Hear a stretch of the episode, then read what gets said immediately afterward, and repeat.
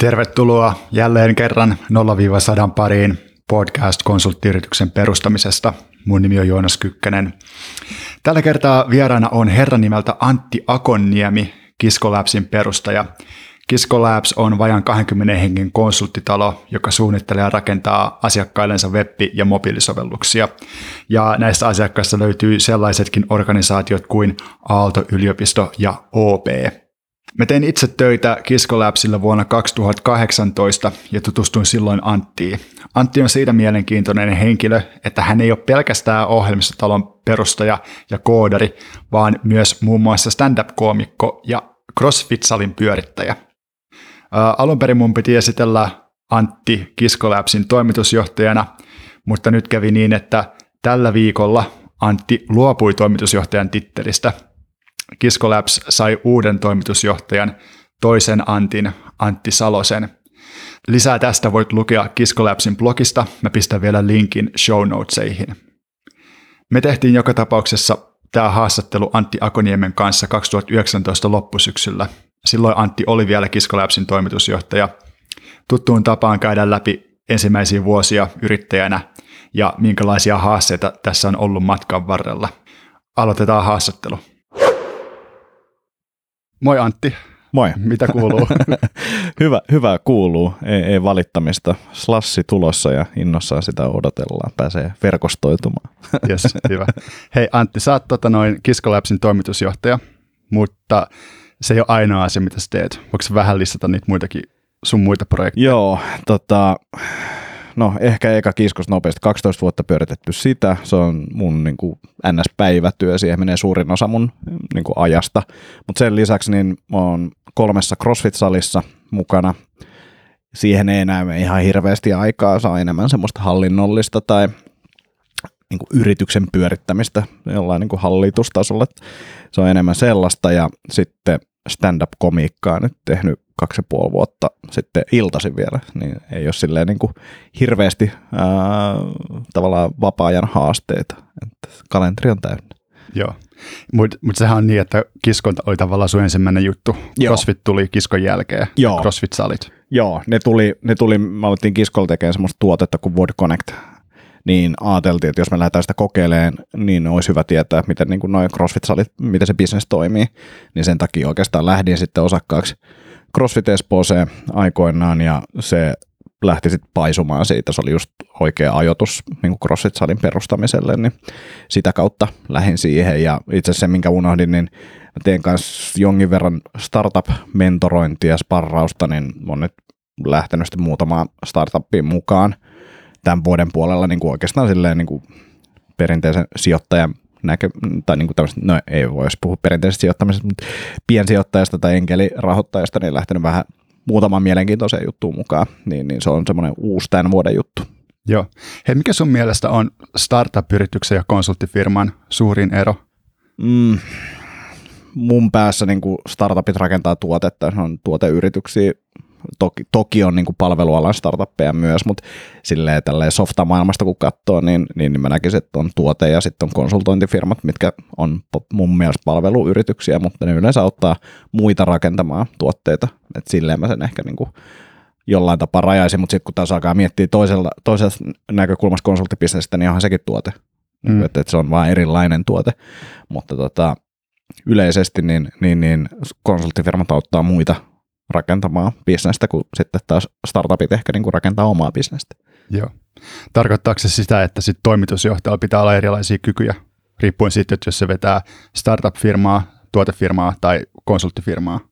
Joo, mutta toi on myös silleen, että kun me ollaan miettiä niin kykyjä, niin mulla ei ole mitään niin natsoja sanoa mistään kyvyistä, koska mä oon siis ollut sen kuukauden päivät teknillisessä korkeakoulussa, niin, niin, niin siinä on niin kuin tavallaan sellaiset kyvyt, mitä mä oon, mä oon kaiken niin kuin oppinut, että en mä näe silleen, että, että ne on, ne on, mä näen ehkä enemmän silleen, että se työ on erilaista, hyvin erilaista, että jos miettii startupin pyörittämistä, niin siihen liittyy olennaisesti rahoitus ja markkinointi ja tavallaan se on hyvin niin kuin riskipohjasta, kun sitten taas konsulttibisnes on enemmän sitä, että mietitään, että miten sitten saadaan kannattavaa ja kuinka paljon saadaan niin kuin asiakkaita ja myyntiä ja tällaista. Siinä on vähän niin kuin eri, eri fokukset, mutta startupissa mun mielestä on just se, että sä menet rahoituskierroksesta toiseen Ja mulle se ei olisi ollut semmoinen niin kuin kiva juttu, mm. näin mä ainakin oletan, ää, koska se on niin kuin superstressaavaa, että jes sä saat rahoituksen, sä oot stressannut sitä tosi kauan, mutta sitten heti kun sä saat sen rahoituksen, sitten sun pitää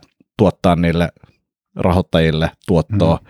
ja että se paine ei tavallaan niin kuin oikein lähde missään vaiheessa pois. Toisaalta ei se lähde konsulttibisneksessäkään, että se on vähän semmoinen mindsetti sitten, että miten siihen oppii suhtautumaan. Joo. Ja onko se paine just konsulttifirmoissa se kannattavuuden seuraaminen? Se on se kannattavuus ja sit, niin, no kannattavuus, koska se, että, että, että bisnestä sä saat lisää, jos sulla on enemmän tyyppejä hmm. ja sitten taas jotta sä voit palkkaa jengiin, niin sun pitää olla aika luottavainen siihen, että sä saat myytyä ne jonnekin projekteihin ja tähän niin kuin, se tavallaan, se on se niin kuin isoin, isoin riski.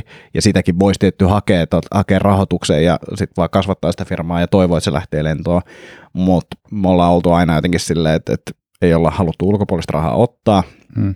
koska sitten siitäkin tulee stressejä ja paineita ja näin. Me ollaan vähän tämmöinen elämäntapa yri, niin kuin, tota, yrit, yrittäjiä, että et, et, ei niin kuin ihan liikaa ajatella sitä kasvua, että mieluummin organisesti kasvetaan ja hiljakseen myös nähdään vähän, että minkä kokoinen firma on hyvä meille ja niin kuin sille porukalle, ketä meillä on töissä. Että se on niin kuin askel askeleelta mennään eteenpäin. Joo. Onko se nyt tällä hetkellä, kuinka monta tyyppiä Meitä on nytten tämän päivän jälkeen, meitä on, ei huomisen, huomisen jälkeen meitä on 19. Joo. Onko se koskaan mennyt, onko se koskaan ollut enemmän kuin 20 tyyppiä ei, töissä? Ei, ei. Eli nyt, nyt niin kuin hiljakseen meillä on nyt vielä muutama rekry auki, jotka jos menee maaliin, niin sitten me ollaan vähän yli 20. Joo. Ja kyllä siinkin niin kuin on tässä nähnyt, niin kuin, ollaan lähetty kahdesta henkilöstä eteenpäin, niin siellä on monta semmoista tavalla, että okei, nyt pitää taas muuttua yrityksenä, että me ei voida enää toimia samalla tapaa. Monta semmoista niin kuin tavallaan iso, isoa muutosta tullut siellä, tai isoja isoja kulttuurillisia muutoksia, ihan vain pitää toimia eri tavoin. Joo. Haluaisitko sä, että teitä olisi 20 tyyppiä vielä enemmän? Ei mulla, se, mulla ei ikinä ollut sellaista, että meidän pitää olla joku tietyn kokonen tai että meidän pitää olla tietty liikevaihto. Mä näen sen enemmänkin silleen, että yritys ei ensinnäkään voi tietää etukäteen, mikä on niille oikea koko. Eli käytännössä niin kuin meidän osalta, mä ihan varma, me jossain vaiheessa tajutaan, että me ollaan liian iso ja se me tulee vähän alaspäin. Mä luulen, että tälleen me löydetään se oikea koko. Mutta mä näen, että yrityksen pitää kasvaa, koska jos ei se kasva, niin sitten se mätänee. Eli tämmöinen tietynlainen kasvu pitää olla, mutta me ei tehdä tätä sen takia, että me saadaan ens, ensi vuonna myytyä firma viidellä miljoonalla tai että me saadaan joku X liikevaihto tai voitto tai mitään semmoista, vaan se, että, että se tekeminen on fiksulla tasolla, joka tarkoittaa myös sitä, että se yritys pyörii fiksusti, jotta että, että se on kannattavaa ja niin kuin nähdään, että, että tämä liiketoiminta kasvaa ja kehittyy. Joo. Hei sä mainitsit, että oli kaksi perustajaa silloin, kun Joo. Kiskolabs alkoi. Kuka oli sun kumppani? Eli Lauri Jutila oli tota, perustamassa kiskoa ja oli, taas pitäisi muistaa paremmin, mutta noin viitisen vuotta oli niin kuin mukana Joo. ja sitten lähti muihin hommiin ja siinä vaiheessa sitten kun Lauri lähti pois, niin Salosen Antti ja Vänskä Vesa tuli osakkaiksi. Okei. Okay. Uh, minkä takia se Lauri lähti silloin viisi vuotta sitten? Uh, no meillä oli vaikeat ajat silloin ja sitten pohti vähän, että haluaa tehdä ehkä vähän erilaista, erilaista hommaa. Ja se oli toki vaikea paikka, mutta sitten näin jälkikäteen taas ajateltuna, me oltiin Laurin kanssa ehkä vähän liian samanlaisia tyyppejä. Eli suht optimistisia, eteenpäin meneviä, poispäin ongelmista ää, tyyppisiä kavereita, jolloin me pystyttiin tavallaan vähän huijaamaan itseämme tietyissä asioissa. Et, et esimerkiksi myynti, niin myynti oli yhdessä vaiheessa sille, että meni tosi hyvin, mutta me ei pysähdytty missään vaiheessa analysoimaan, mitä, miksi tämä menee hyvin, hmm. vaan me luotettiin, että tämä jatkuu. Ja sitten kun sitä ei analysoinut, niin sitten ei se jatkunutkaan samalla tapaa, koska me ei tehty enää niitä samoja juttuja, mitä me tehtiin aikaisemmin ja näin poispäin. Et, et, et, siellä oli tämmöisiä niin isoja oppeja, että sitten alettiin katsoa lukui paljon, paljon tarkemmin. Luvut ei ole ikinä ollut semmoinen mulle mitenkään semmoinen intressi tai sille, että mä haluaisin niitä tuijottaa, mutta niitä on niin kuin ollut pakko opetella ja nykyään mua kiinnostaa luvut paljon paljon enemmän. Ja niitä tulee, niitä tulee luettua tosi paljon ja tarkkaan ja niin kuin isomman porukan kanssa, jolloin me nähdään taas tai saadaan oivalluksia sieltä paljon enemmän ja huomio, huomioita paljon enemmän kuin ehkä mitä yksin tulisi, tulisi saatua. Joo. Uh, onko se koskaan ollut yksinäinen olo? Tai tuliko sinulla yksinäinen olo silloin, kun Lauri lähti pois? Uh, no ei, en mä, en, mä sanoisin, että meillä on ollut niin hyvä kulttuuri ja fiilis täällä firmassa, että kyllä mä oon niin aina saanut tukea, jos mä oon sitä kaivannut. Ää, ja meillä on ollut myös semmoinen tukiverkosto, että, että, että siinä oli niin kuin, osakkaana oli mukana alusta asti tämmöinen Mikko Mikkola, joka meidän asianajana toiminut ää, nyt vasta pari vuotta ollut poissa. Ää, mutta tota, siltä esimerkiksi sain silloin, kun oli niin kuin nihkeät ajat ja Lauri oli lähdössä tai just lähtenyt, niin siltä sai esimerkiksi tosi hyviä vinkkejä tällaista niin kuin, kun monet asiat on, saattaa tuntua silloin, kun se tapahtuu ekan kerran, että ihan hirveä katastrofi esimerkiksi. Mutta sitten kun sulla on joku kaveri, joka on käynyt sen saman, niin sitten on vaan silleen, että no, ei toi ole mikään iso juttu, teet vaan näin ja näin ja näin, ja sitten mennään eteenpäin. Mutta mut silloin, kun se tuu tavallaan tuntemattomaan tilanteeseen, mikä vaikuttaa huonolta asialta, niin totta kai se stressaa. Mutta sitten kun sulla on joku tommonen konkari siinä vieressä, joka sanoo, että, että, että näin tässä toimintaa ja sitten mennään eteenpäin, niin, niin, niin sit paljon paljon helpompi olo tulee niin kuin hengittää. Ja mulla oli itse asiassa silloin tohon aikaan, niin oli, systeri oli kans duunissa. Joka, Kiskolla? Joo, joo. joka tota, myös sitten niin kuin pystyi tukemaan aika hyvin. Et, hmm. et, et, se oli kans niin kuin semmoinen hyvä juttu silloin, mikä jeesas. Joo. Mutta ei, ei, ei tuntunut yksinäiseltä kyllä. Joo. Hei, silloin kun te 12 vuotta sitten aloititte Laurin kanssa Kiskon, niin teillä oli varmaan jonkinlainen visio tai jonkinlainen mm. suunnitelma siitä, että, että, että miltä tämä niin konsulttifirma näyttää sitten tulevaisuudessa. Äh, osuuko se visio nappiin? Toteutuiko se vai muuttuuko suunnitelmat matkan varrella? No osittain. Siis sille, että se iso visio oli silloin se, tai visio, uh, hullu ajatus oli se, että me ajateltiin, että me osataan tehdä ohjelmistokehitystä paremmin kuin esimerkiksi mun silloinen työnantaja IBM tai monet konsulttifirmat, missä me oltiin oltu. Me ajateltiin, että me osataan ohjelmistokehitystä tehdä paremmin, joka sinällään piti paikkansa kyllä ja pitää edelleen paikkansa, mutta se ei ole mun mielestä se tavallaan kiskon oikeutus enää, että se ei ole se juttu, minkä takia ihmiset tulee ostamaan meiltä, tai että se, se ei ole se, minkä takia kisko on vielä niin kuin kymmenen vuoden päästä pystyssä, vaan se on se, että me luotiin itsellemme ja muille työpaikka, missä on niin kuin kiva olla. Se oli niin kuin, mä näen, että se on se kiskon kore juttu edelleen. Ja sitten siinä oli myös se, että me lähdettiin tosi tekniseltä kantilta liikkeelle, että tehdään ohjelmistokehitystä. Ja sitten tuli hyvin äkkiä mukaan design ja sen merkitys. Ja me opittiin se siinä, niin kuin, mitäköhän siinä meni, kaksi-kolme vuotta, niin sitten tajuttiin, että meidän on pakko saada design-osaamista sisälle, joka sitten muutti koko pelin. Nyt meillä on, ei nyt puolet, mutta sanotaan 40 prosenttia tyypeistä on design-taustaisia, niin se ei tosiaan meillä ei ollut yhtään designeria ensimmäiseen kolmeen vuoteen. Joo. Uh, jos sä nyt aloittaisit konsulttifirma vuonna 2019, niin tota, mitä sä tekisit eri tavalla? Uh, mä miettisin, olettaen, että olisi niin kuin jonkinnäköinen pesämuna, mikä olisi hyvä varmasti olla olemassa, kun yrittäjäksi lähtee, uh, niin mä oon tämän varmaan Sarasvuon Jarilta kuului ensimmäisen kerran, että miten, miten tuommoisen firman perustaminen kannattaisi vetää, niin on se, että otetaan kalenteri käteen, täytetään kalenteri työllä asiakkaille esimerkiksi ilmaiseksi tai joku härskin halpa hinta, halvempi kuin muilla. Eka se täytetään ja se on käytännössä se, että, että saadaan referenssejä ja sana alkaa kiiriä ja se työjälki pitää tietenkin olla hyvää, mutta sä jollain tapaa täytät kalenterin. Totta kai jos saat myytyä sen kalenterin täyteen sillä hinnalla, mitä sä oot ajatellut, että, että, että konsultin pitäisi tota saada, niin, niin, niin sekin on hyvä. Mutta eka täytetään kalenteri, ja sitten kun se kalenteri pysyy täynnä, niin sitä aletaan nostaa hintoja hiljakseen, kun sitä kokemusta karttuu ja näin poispäin, ja ehkä myös myyntitaitoja ja tämmöisiä.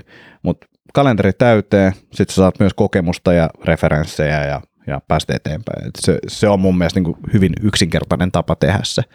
Mutta sitten taas, tämä on niin helppo sanoa näin, mutta kyllä mä voin kertoa tästä, niin kuin esimerkiksi ensimmäinen myyntitapaaminen on mulla hyvin muistissa. Uh, mä en muista mikä firma se oli, mutta me, meistä ei siis Lauri tai minä ei ollut kumpikaan tehty myyntiä ikinä. Mm. Ja emme oikein ymmärretty, miten se toimii. Me saatiin joku myyntitapaaminen, vissiin meiltä kysyttiin, että, että voisitte tulla tekemään meille jotain tai jotain, ja me vaan mentiin sinne myyntitapaamiseen. Meillä oli vähän huonosti istuvat pikkutakit päällä. ja sitten me oltiin käytännössä vaan sille, tässä me ollaan. Ja meillä ei ollut mitään niin kuin agendaa tai jotain. Siis se oli ihan absurdi tilanne ja ei tullut kauppoja. Mutta, mutta sitten sit, sit sitä alkoi oppia sitä, että okei, joo, joo ja näin. Ja sitten alettiin niin opiskelemaan sitä myyntiä ja luettiin tosi paljon kirjoja, käytiin kurssia ja muuta. Ja sitten se on alkanut löytyä se oma tapa tehdä myyntiä, joka on toki nykyään tosi erilaista kuin mitä se oli silloin alkuun. Joo. Äh, mitä kautta se ensimmäinen myyntitapaaminen silloin tuli? Me oltiin perustettu silloin just kuukautta ennen kiskon perustamista niin Helsingin Rupi Brigade, ja mun mielestä se tuli jotenkin sitä kautta, että siellä oli joku kontakti, joka oli jossain isommassa firmassa ja sanoi, että he tarvii kehittäjiä tai jotain tämmöistä, että niin kuin verkoston kautta.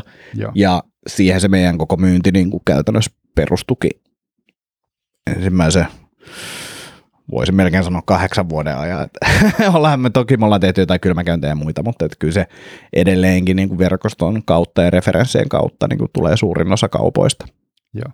Hei, mikä toi Helsinki Ruby Brigade on? Joo, eli tota, se oli käytännössä, siis me käytetään kiskolla, niin Ruby on Railsia suurimmassa osassa meidän projekteja, ja Ruby on siis ohjelmointikieli, ja me tiedettiin, että löytyy Ruby-osaajia Suomesta, mutta et, et ne ei oikein ikinä tavannut ja sitten tällaiset meetupit, pienet tämmöiset niin kokoukset tai kokoontumiset on ehkä parempi sanoa sille, niin kuin alkoi yleistyä. Ja mä ajattelin, että, että olisi kiva niin kuin jutella näiden asiantuntijoiden kanssa. Toisaalta se tavallaan myös viestisi, että nyt täällä on tämmöinen konsulttitalo, joka tekee Rubia hmm. niin kuin muille asiantuntijoille, että ne tietää, että tämmöinen on olemassa, että se on niin kuin rekryn kannalta hyvä, mutta siinä vaiheessa mä ajateltiin enemmän sitä myyntiä, että se on niin kuin hyvä, että saa vähän nimeä.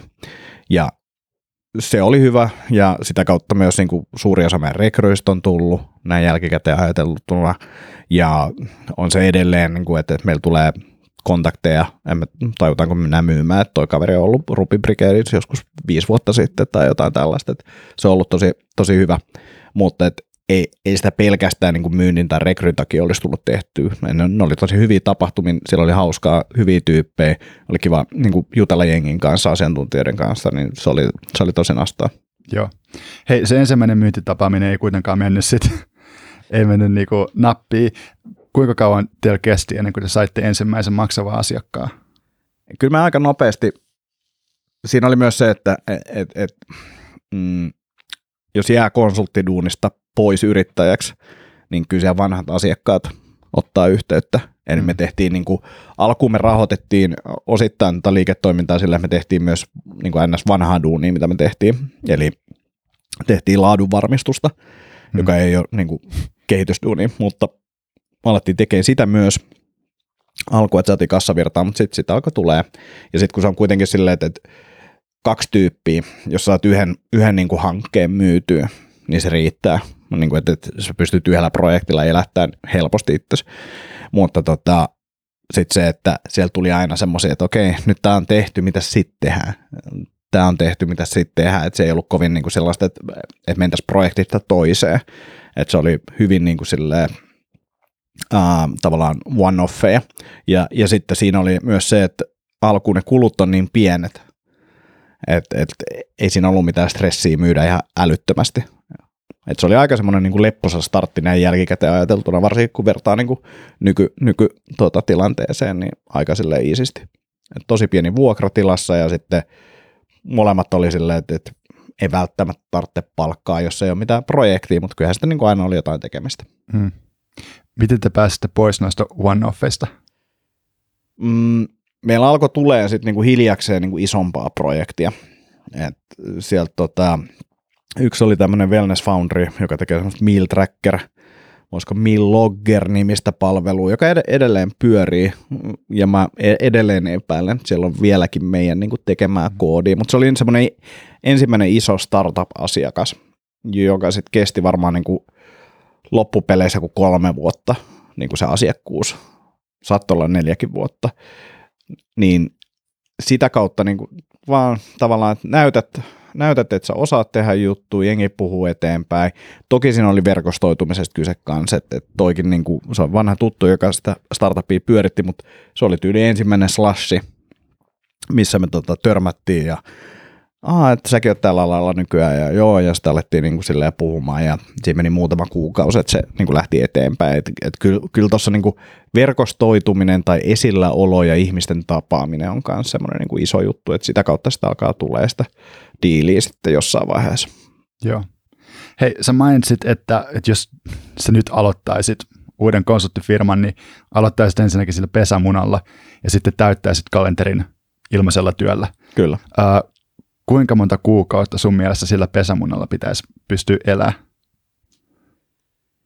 No, siis jos mä jotain vinkkejä annan, niin kyllä mä sanoisin, että vuosi olisi hyvä, kuusi kuukautta minimi, mutta tota, että en mä tiedä sitten, että olisiko musta noudattamaan omaa sääntöäkään niin kuin kovin. Ehkä nykyään olisi jo. Ehkä nykyään olisi. Että, että kyllä se niin kuin, myös semmoinen tietty turvallisuuden tunne on hyvä, koska sitten sulla on vähemmän stressiä. Sä teet fiksumpia päätöksiä ja niin kuin myyt ehkä fiksumpia juttuja, hmm. jos, jos sulla ei ole semmoista ihan hirveätä painetta. Joo. Ja sitten mä myös niin kuin, aina kiva vähän provosoida, jos mä lähtisin uudestaan työ, niin kuin työntekijäksi, mä tekisin about samalla tapaa. Eli mm, niin kuin tästä puhutaan paljon, että ilmastyötä ei saisi teettää, eikä mekään niin kuin meidän kiskolla niin kuin kaikista harjoitteluskin maksetaan nykyään ja näin poispäin. Että ei oteta ilmaisia työntekijöitä, mutta jos mä itse henkilökohtaisesti hakisin jotain duunia, Hmm. Niin mä tekisin niin, että mä keräisin sen pesämunan, tai jos semmoinen pesämuna olisi olemassa, niin mä ilmoittautuisin johonkin firmaan, ja mä tuun teille tekemään kuukaudesta tai kahdeksan kuukaudessa ilmaiseksi duunia, teillä oli tuo positio, että se riski on tavallaan nolla. Niin samaa ajatusmaailmaa periaatteessa tuossa konsulttibisneksen alussa, kun kellään ei ole periaatteessa syytä muuta kuin sinä itse ää, ostaa Eli ei ole mitään referenssejä, ei ole mitään tällaista niin kuin hirveätä kokemusta tai ei tiedetä edes, että haluatko olla yrittäjänä kauaa tai miten mm. tämä konsulttibisnes tästä lähtee. Niin se, että miten saa sen asiakkaan riskin mahdollisimman pieneksi, niin myös työnhaussa mun mielestä toimii hyvin se, tai toimisi hyvin ajatuksena se, että mä tuun tänne kuukaudessa voitte koska tahansa ottaa mun avaimet pois ja näin poispäin, että tästä ei teille riskiä, mutta mä pystyn näyttämään teille, että mä oikeasti osaan tuottaa teille arvoa, niin se olisi niin kuin sama lähestymistapa tonnekin puolelle. Joo, tämä on aika kiinnostava lähestymistapa. Joo, ja siis ristiriitainen ja en mä niin kuin, sille ei tietenkään sovi kaikille, mutta niin kuin, sillä mä itse tekisin. Aivan. Miten tota sitten siltä työnantajan puolelta, mm. missä tota ne ensimmäiset työntekijät löytyi? No sä mainitsitkin sieltä Ruby Brigadeista joo, vai? Joo, joo. sieltä sielt tuli ja sitten siellä oli esimerkiksi tällaisia, että Korhosen Matias tuli Ruby Brigadein kautta – ja sitten kun se tuli meille duuniin, niin sitten sieltä tuli kaksi muuta. Okay. Niin kuin hänen kautta, Joo. koulukavereita. Ja siinä alkoi olemaan jo semmoinen aika hyvä tiimi siinä vaiheessa. Ja sitten tota, Karri Saarinen, joka oli meidän ensimmäinen designer, niin tuli kans verkoston kautta ja sekin periaatteessa Ruby Brigadein kautta, koska me opittiin tunteen sieltä ää, silloin Nodetaa pyörittäneitä tyyppejä, Mikael Ruus ja Otto Hilska – jotka sitten perusti Flowdokin, missä sitten Karri oli duunissa ja tälle niin kuin, se on niin kuin hyvin pienestä lähtenyt, lähtenyt leviämään se meidän verkosto.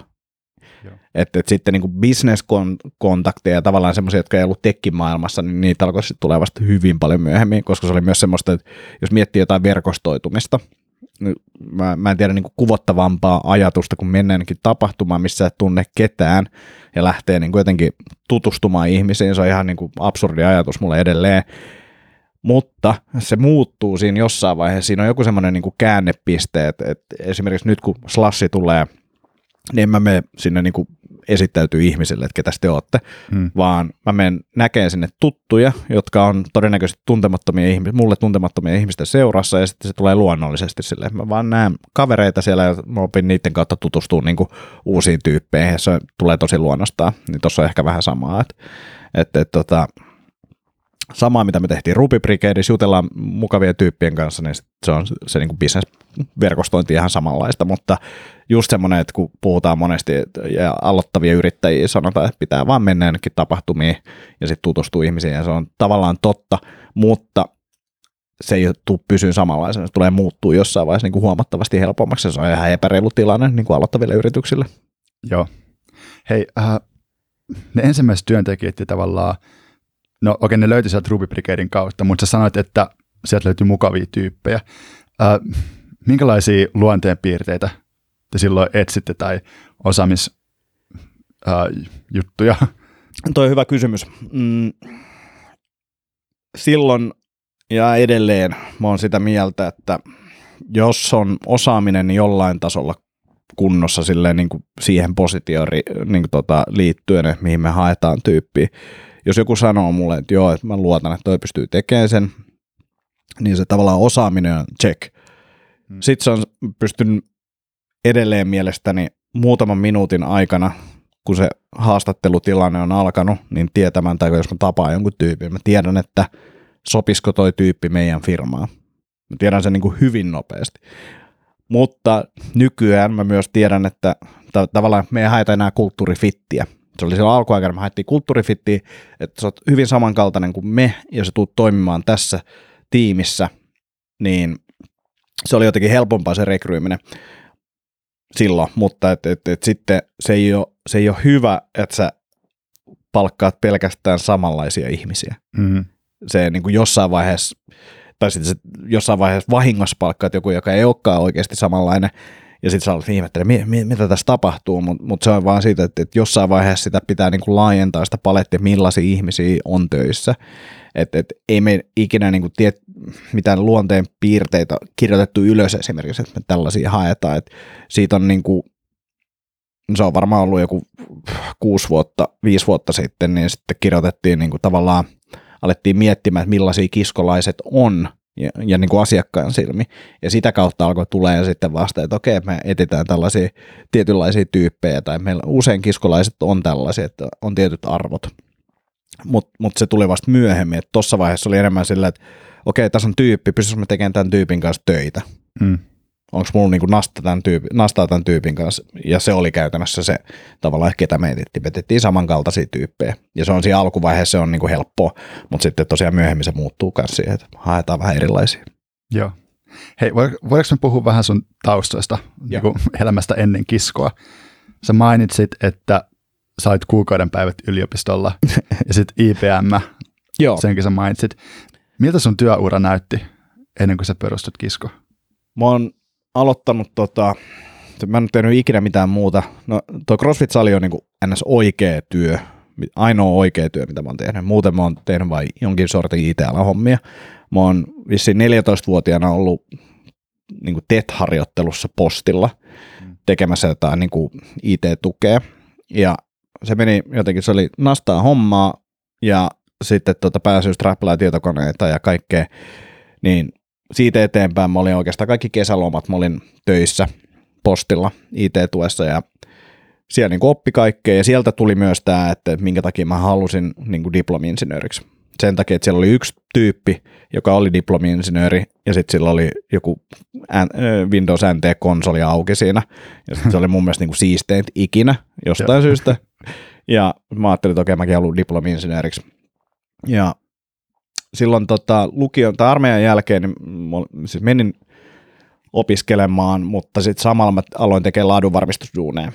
Ja ennen, tämä on niin kuin hauska tarina, siis ennen kuin Data Fellows, eli nykyinen F-Secure, listautui, se oli just listautumassa, niin mun kaveri meni sinne töihin, ja se oli silleen, että hei, sun pitäisi tulla tänne duuniin. Sitten mä olin silleen, että mikä Data Fellows, en mä ikinä kuullutkaan, ja en mennyt ennen listautumista, jolloin kaikki sai optiot ja näin poispäin, vaan mä menin listauksen jälkeen sinne, mutta se oli edelleen, se, se oli siis niin kuin mielenkiintoinen paikka siinä mielessä, että mä opin siellä ohjelmistokehityksestä ihan selkeästi eniten niin kuin missään työpaikassa. Siellä mä niin kuin aloin pääseen kärryille, miten tämä homma toimii. Plus sit siinä pääsi näkemään myös sitä, mitä esimerkiksi optio-ohjelmat, miten ne toimii ja kaikki tämä. Ja sitten oli se mielenkiintoista olla myös listautu, niin kuin listautuneessa yrityksessä, näkee vähän, miten se niin kuin, tavallaan osake homma menee ja millaisia kaikki yhtiökokouksia ja niin kuin tavallaan tiedotteita lähtee firmasta ja kun sä oot siellä sisällä. Se oli tosi mielenkiintoista mun mielestä. Ja se on edelleen niin semmoinen, että jos miettii organisaationa, että, että, että mitä työpaikkoja voisi suositella, niin F-Secure on niin kuin selkeästi semmoinen. Ja sitten F-Securelta mä aloin niin kuin saamaan semmoista laadunvarmistuspuolelle sellaista niin kuin, ää, verkostoa kanssa rakennettu ja koulutettu itseäni. Mä menin sitten semmoiseen startuppiin, Opleio-nimiseen startuppiin, ää, joka teki tämmöistä no, kaikkea mobiilivideoa ja siihen aikaan niin se oli tyyli ensimmäisiä mobiilivideofirmoja, jotka teki mitään sinne ja perustui algoritmiin ja sitten yritettiin löytää sille algoritmille niin kuin erilaisia käyttötarkoituksia ja muita, että se on lähtenyt jostain semmoisista turvakameroista liikkeelle, mutta tota, käytännössä siis operaattoreille mobiilipornoa niin myytiin, myytiin niin kuin se loppuaikana. Uh, mutta siinä pääsi näkemään sitä, että miltä tuommoinen startuppi, millaista menoa se on. 20 miljoonaa sijoittajan rahaa poltettiin siinä firmassa. Olin siis vain työntekijänä siinä, mutta näin vähän niitä, että kuinka siistiä se on niin kuin parhaimmillaan ja toisaalta, että miltä tuntuu olla kolme vuotta semmoisessa, niin kuin, että me ollaan lähdössä lentokoneella ilmaan, niin koko ajan ollaan just, just lähtee pyörät irti maasta, mutta ei lähde. Niin miltä se tuntuu tavallaan, että koko ajan niin kuin vaan yrität motivoida itseäsi, että vielä vähän, vielä vähän, että painetaan, painetaan ja sitten se missään vaiheessa lähde, niin miltä se tuntuu. Niin pääsi tuommoista kokee ja sitten sieltä mä lähdin tekemään konsulttibisnestä, eli sitten mä lähdin Kentinel-nimiseen firmaan tekee laadunvarmistuskonsultointia, oli niin kuin isoissa Nokia-projekteissa ja muissa mukana. En mä muista kuinka monta musiikkipalvelu iTunesin tappajaa mä oon nähnyt, mutta sanotaan nyt ainakin kolme niin kuin eri projektia, jotka tekee sitä samaa, mutta siinä pääsi näkee niin kuin sellaisia kansainvälisiä isoja hankkeita ja myös sitä, että miten niin kuin Nokian kaltainen organisaatio toimii, mitä niin kuin hyötyä on esimerkiksi matriisiorganisaatiosta ja minkä takia matriisiorganisaatio esimerkiksi Symbianin tappoi ihan täysi. Niin kuin tällaisia asioita, että se oli tosi mielenkiintoista aikaa tavallaan näin jälkikäteen, ei ehkä silloin, just silloin tajunnut, että kuinka siistiä se oli, mutta näin jälkikäteen niin kuin tajunnut sen, että kuinka hyviä oppeja sieltä tuli. Et, et, et varmasti mitä olisi voinut saada korkeakoulustakin, että, että tälleen matriisiorganisaatio toimii ja tämmöisiä haasteita siinä on, mutta siellä kun pääsi näkemään sen niin kuin käytännön läheisesti, niin se jotenkin jäi tuonne selkäytimiin. Ja sitten Kentinelin kautta sit mä olin silleen, että, että okei, mä itse asiassa menin silloin Haakaheliaa opiskelemaan myös, koska mä ajattelin, että pakko tässä joku tutkinto saada. Mä olin iltasi Haaka-Eliassa, joka sitten taas oli, jos miettii TKKta, niin korkeakouluero oli se, että se oli tosi, se, siellä ei ollut mitään käytännönläheistä. Sitten taas Haakahelia oli sille tosi käytännönläheistä, mutta mä en oppinut siellä mitään. Kaikki oli niinku tavallaan vanhaa tai jotenkin silleen, että mä en tee täällä tiedolla yhtään mitään ikinä. Mutta se oli hyvä, että mä menin sinne, koska sitten mä pääsin sen, sen avulla mä pääsin IBMlle töihin. Mä en olisi päässyt IBMlle ilman, että mulla olisi ollut se koulu käynnissä, koska niillä on tällaiset niin kuin tavallaan vaatimukset joka positio, että mitä kaikkea koulutustaustaa pitää olla ja ilman sitä mun koulutustaustaa tai niin kuin tätä heliaa, että se todennäköisesti valmistuu, niin enkä ikinä ole valmistunut sieltä, mutta tätä, he hyväksy sen, että okei, tämä niin tsekkaa ton. Siellä mä olin sitten niin kuin vastuusperiaatteessa äh, no, laatutiimeistä ja tein sellaisia oikeastaan suunnitelmia ja dokumentteja siitä, että miten jotain softaa pitäisi varmistaa hyvin geneerisiä ja olin projekteissa, operaattoriprojekteissa ja sitten tota, maksutapaprojekteissa mukana, joista mä näin sit, se, se alkoi niinku tappaa. Se oli tavallaan niinku se IPM oli semmoinen, että jos miettii laadunvarmistusalaa, niin se on yksi parhaimpia positioita olla – Suomessa töissä, jos haluat niin kuin laadunvarmistus tavallaan semmoista titteliä tai, ja hyvää palkkaa, niin se oli niin kuin tosi jees. Mutta sitten kun se käytäntö oli sitä, että mä oon jossain palavereissa koko ajan. Ja sellaisissa palavereissa, missä meillä oli niin kuin pahimmillaan siellä joku 15 tyyppiä pöydän ympärillä, isoja hankkeita, jossa kaikki kertoo jotkut omat statukset, ketään ei kiinnosta muiden statukset, ja istutaan pari tuntia siinä ja sitten kaikki lähtee pois.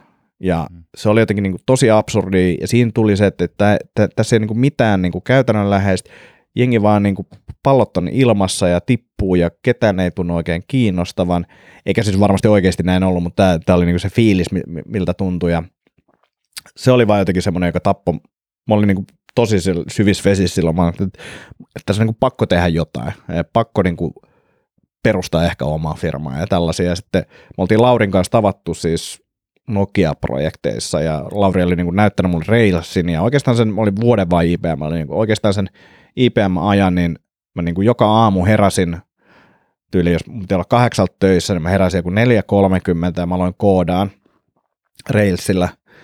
Tein yhden laadunvarmistussoftan ja sitten mulla oli yksi semmoinen saitti-projekti, joka oli vähän niin kuin tämmöistä yrittäjä, yrittäjyyskokeilua silloin, niin niin, niin keho.net niminen saitti, jonka mä myin pois jossain vaiheessa. Se oli itse asiassa ihan superhienoa aikaa silloin, kun se niin kuin Google AdWords toimi ja tu- hmm. tuotti rahaa, niin se oli niin kuin tosi hienoa aikaa, mutta mä koodasin sen Railsilla uusiksi ja tein sitä niin kuin aina aamuisin. ja sitten kun oli nuori, niin pystyi polttamaan tavallaan kynttilää molemmista päästä ilman, että se niin näkyi missään. Mutta tota, sitten se oli vaan niin kuin jossain vaiheessa Laurikas päätettiin, että, että, että okei, nyt, nyt lähdetään tekemään. Me saadaan näiltä sen verran konsulttiduunia, me pysytään hengissä ja näin poispäin, että aletaan vaan tekemään, että tämä on niin kuin hyvä aika kokeilla. Sitten lähti tekemään sitä. Että se on, se, on niin kuin aika, aika ytimekkäästi ja nopeasti kerrottuna tuo mun työura. Saan mä kysyä, minkä ikäinen sä olit silloin, kun sä perustit kiskon? Mm, hyvä kysymys, pitää laskea. 28. Joo. Äh, minkä takia sä et hakenut toista työpaikkaa? Minkä takia sä haluaisit perustaa oman firman? Mä tajusin siinä vaiheessa, kun mä olin vaihtanut tavallaan monesta yrityksestä toiseen. Mä tajusin, että, että se, että ne, tämä ei parane työpaikkaa vaihtamalla. Mä ajattelin ehkä enemmän sillä, että se ei ole niissä yrityksissä vika. Silloin mä ajattelin näin, että se ei ole niissä yrityksissä vika, vaan se vika on mussa. Et mun pitää, niin kuin, mä en sovi näihin yrityksiin, mun pitää keksiä jotain muuta. Jälkikäteen ajateltuna f securelle mä olisin varmasti sopinut ihan hyvin. Ja kyllä mä, olisin, niin kuin, kyllä mä nytkin pystyisin niin menemään IBMlle töihin ja pystyisin niin kuin, elämään sen kanssa ihan hyvin.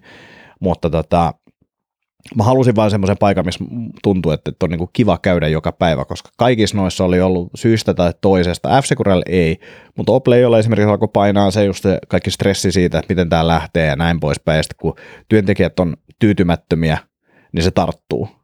Et, et, et vaikka mulla olisi ollut ehkä ihan fine, tai sitten mä olin tyytymätön, mutta se leviää tavallaan se tyytymättömyys hyvin äkkiä siellä.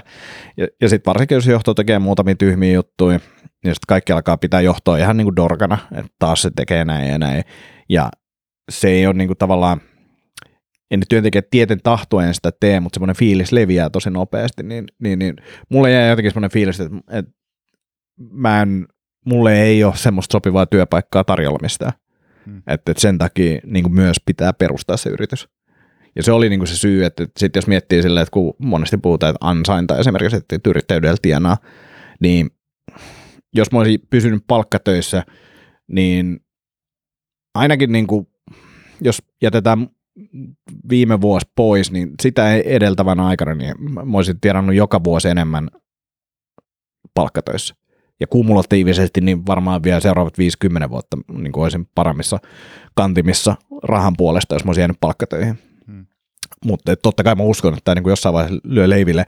Enkä mä näe edelleenkään, että se on niin se tarkoitus tässä. Mulle, mulle ei ole vaan oikein ollut vaihtoehtoja, että tämä on paljon kivempaa.